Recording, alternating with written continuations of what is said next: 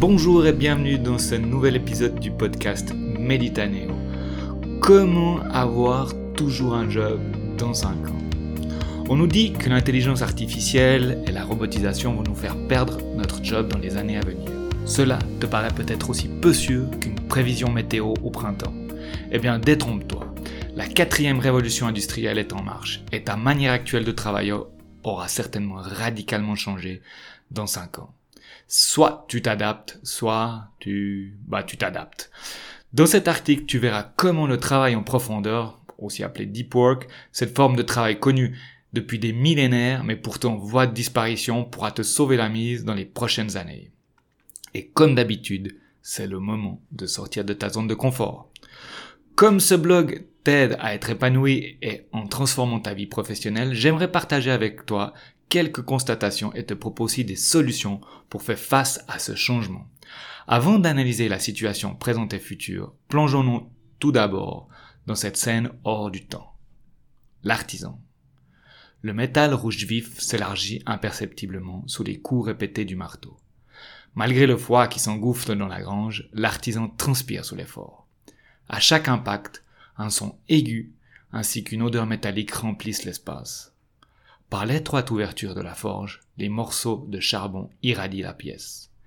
Les huit heures de martelage arrivent presque à leur terme. L'artisan donne encore quelques coups. À chaque fois, il pivote très légèrement la pièce de métal. Quelques instants plus tard, il enfourne à nouveau la pièce dans la forge. Il patiente jusqu'à ce que la lame rougeoie au milieu des braises. Voilà, c'est bon, dit-il. Le moment de vérité est là. Il prend une inspiration, attrape à nouveau la pièce avec ce qui ressemble à une grande pince et se dirige en direction d'un tube rempli d'un liquide huileux. Le moment crucial est arrivé. Est-ce que ces heures d'intense concentration et de labeur vont-elles porter leurs fruits ou est-ce que tout sera à refaire? Malgré son expérience, le forgeron sait que l'issue est toujours incertaine. Il plonge d'un coup la longue lame de métal dans le liquide. Ses traits sont crispés. Le temps est suspendu. En se refroidissant, la lame perd de son incandescence. Puis il ressort du tube ce qui deviendra plus tard la lame d'une épée viking. Soudain, des flammes jaunes jaillissent, de l'huile surchauffée. Le forgeron, habitué à ce spectacle, se concentre sur l'aspect du métal. Il inspecte alors chaque centimètre de la lame. Puis, avec un évident soulagement, il expire et lâche. C'est beau! Puis continue. Viens voir, Jean! Oui, répond une voix fluette. Le jeune apprenti sort de l'ombre et s'approche du forgeron. Regarde, Jean, pas une seule fissure dans le métal. L'apprenti s'approche, encore plus près et sent maintenant la chaleur résiduelle de la lame. Oui, répond-il, c'est magnifique. C'est qu'à ce stade de l'opération, ce n'est pas rare de voir la lame se briser, dit le forgeron. Il faut alors tout recommencer. Sérieux? Demande l'apprenti. Oui, cela arrive souvent, surtout au début, mais t'en fais pas, Jean. Avec la pratique, toi aussi tu y arriveras. Jean, lui aussi soulagé, acquiesce et répond. Je l'espère, monsieur Martin. Allez, allons prendre un café, dit le forgeron. Cette scène pourrait se dérouler au Moyen Âge mais il n'en est rien. Richard Martin, forgeron, spécialisé dans les techniques antiques, vit à la même époque que nous.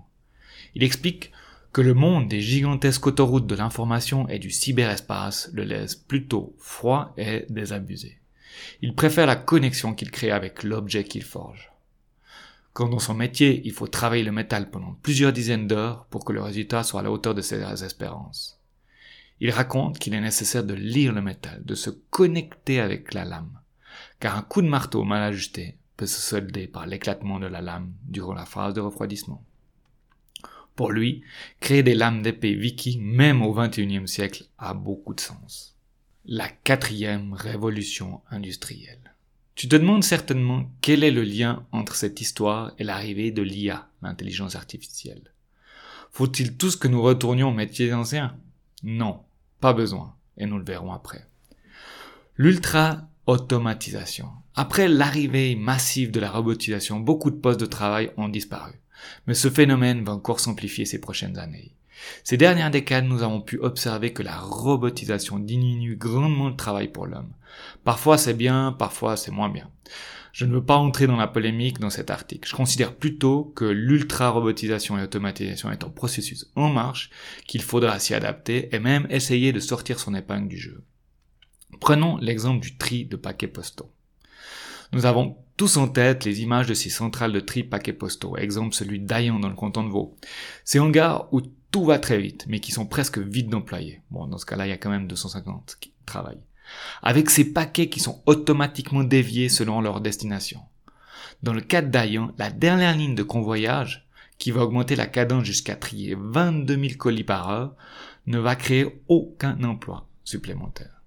Ce processus d'automatisation maintenant bien connu sur les chaînes de tri va arriver en force dans ton métier. L'intelligence artificielle. Avec l'arrivée de l'IA, cela va encore accélérer cette révolution. Par exemple, dans l'observatoire où je travaille, nous avons une ou deux caméras sur chacun des cinq volcans actifs du Costa Rica. Chaque caméra acquiert une image toutes les 1 à 5 secondes, qui fait à peu près 500 000 images par seconde. Cependant, bien souvent les images sont des photos de la nuit noire ou du brouillard. Les images sont donc inutiles, pire, elles prennent énormément de place sur nos serveurs puisque chaque jour c'est une dizaine de gigabits de données. Bref, je ne vais pas rentrer dans trop de détails, mais ça représente, après plusieurs années, une pétée de données qu'on ne sait pas où stocker. Le pire, c'est que la plupart de ces images sont des photos sur lesquelles on ne voit strictement rien. Bien sûr, on, aimerait pouvoir éliminer ces photos inutiles, mais ça serait un job à plein temps. Imagine trier des millions et millions d'images. Sans parler de l'intérêt douteux du job, cela a un coût qu'on ne peut pas se permettre dans notre observatoire. Nous avons donc décidé d'implémenter un module d'intelligence artificielle qui permet de reconnaître toutes sortes d'objets. Nous l'avons entraîné sur quelques centaines d'images à reconnaître quand le volcan est dans la nuit ou qu'il y a trop de brouillard sur la photo. Et après quelques tests, le module a fait le tri par les, millions d'images et nous a proposé d'économiser des dizaines de disques durs comme il y en a dans ton laptop. Dans cet exemple, l'IA nous a énormément aidé. Par contre, on voit comme elle remplace facilement des centaines d'heures de travail humain et potentiellement remplace des postes de travail. Les exemples de la robotisation et de l'IA que je viens te présenter sont juste là pour illustrer mon propos. Mais il faut penser que tous les métiers sont ou seront touchés. C'est juste une question de temps. Et ton job dans tout cela? Mais sommes-nous en danger de ne plus avoir de travail? Elon Musk et Stephen Hopkins prédisent simplement qu'il n'y aura bientôt plus que les ordinateurs qui travailleront. Je ne partage pas cette vision, du moins pas avant longtemps. Cependant, il y aura définitivement moins de personnes qui travailleront dans des tâches facilement automatisables. Par exemple, la logistique avec des véhicules sans chauffeur, camions, bus, métro, la partie de secrétariat pour les PME, gestion de comptabilité, des factures créanciers, débiteurs, sera probablement externisée dans des grands centres de traitement fortement automatisés. La finance est elle aussi en grande mutation grâce à l'intelligence artificielle. La reconnaissance d'objets, qui est de plus en plus poussée, va permettre de faire tout ce qui est contrôle qualité. Allié à cette capacité à détecter des objets sur des images vidéo, l'habileté des nouveaux robots permettra probablement d'être plus rapide et meilleur sur bien des travaux encore jusque-là réservés au seul être humain. Selon Björn Jolfon et McAfee, bien qu'un nombre croissant de personnes y perdent dans cette nouvelle économie, puisque leurs compétences subissent l'automatisation ou sont facilement externalisées, d'autres parviendront non seulement à survivre, mais également à prospérer, devenant plus valorisés qu'avant. La compétence du futur. La question est donc de savoir quelles compétences faudra-t-il posséder pour avoir un bon et intéressant job dans 5 ans. C'est simple. Pour ne pas rester à la traîne, à mesure que se succéderont les progrès technologiques, il faudra maîtriser l'art d'apprendre rapidement des choses complexes. Comment peux-tu y arriver? Deep work. En te mettant dans un état de concentration profond, tu pourras y arriver. Ces tâches complexes requièrent un travail en profondeur, aussi appelé deep work en anglais, selon le livre de Cole Newport.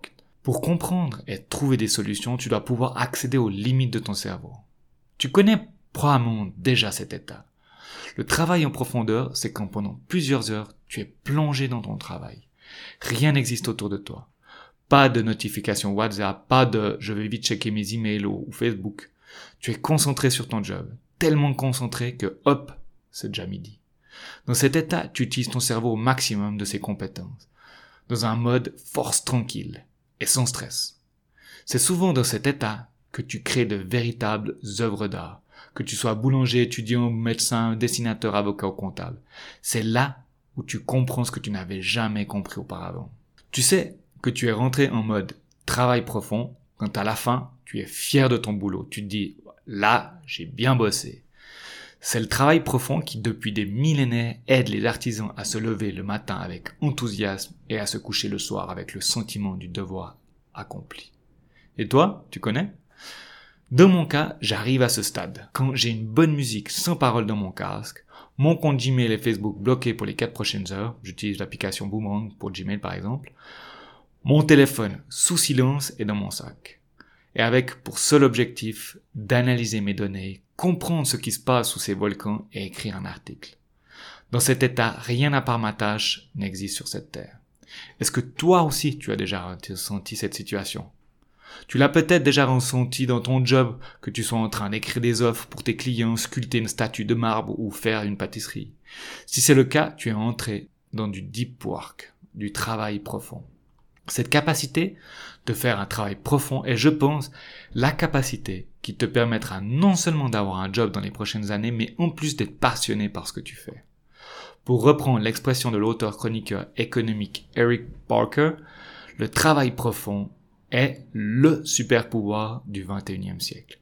Car 3-4 heures de concentration ininterrompue et avec un objectif soigneusement choisi 5 jours par semaine peuvent déboucher sur de précieux résultats. Alors, tous forgeront?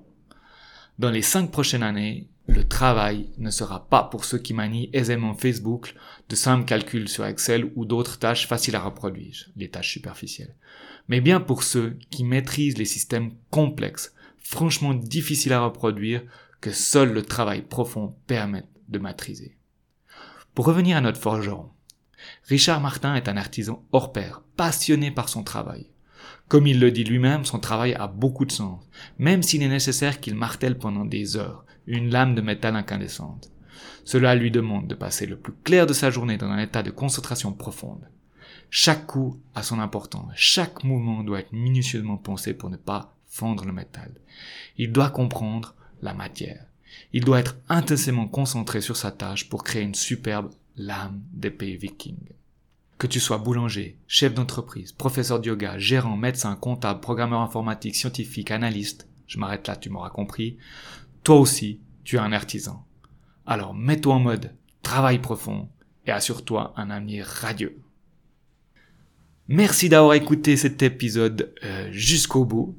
Si tu as aussi tu es rentré en mode deep work ou au contraire que tu ne connaissais pas ce mode de fonctionnement de ton cerveau, laisse un commentaire euh, au bas de l'article sur le site meditanio.ch slash deepwork 1. Laisse un commentaire et partage ton expérience. On se retrouve dans deux semaines. Allez, ciao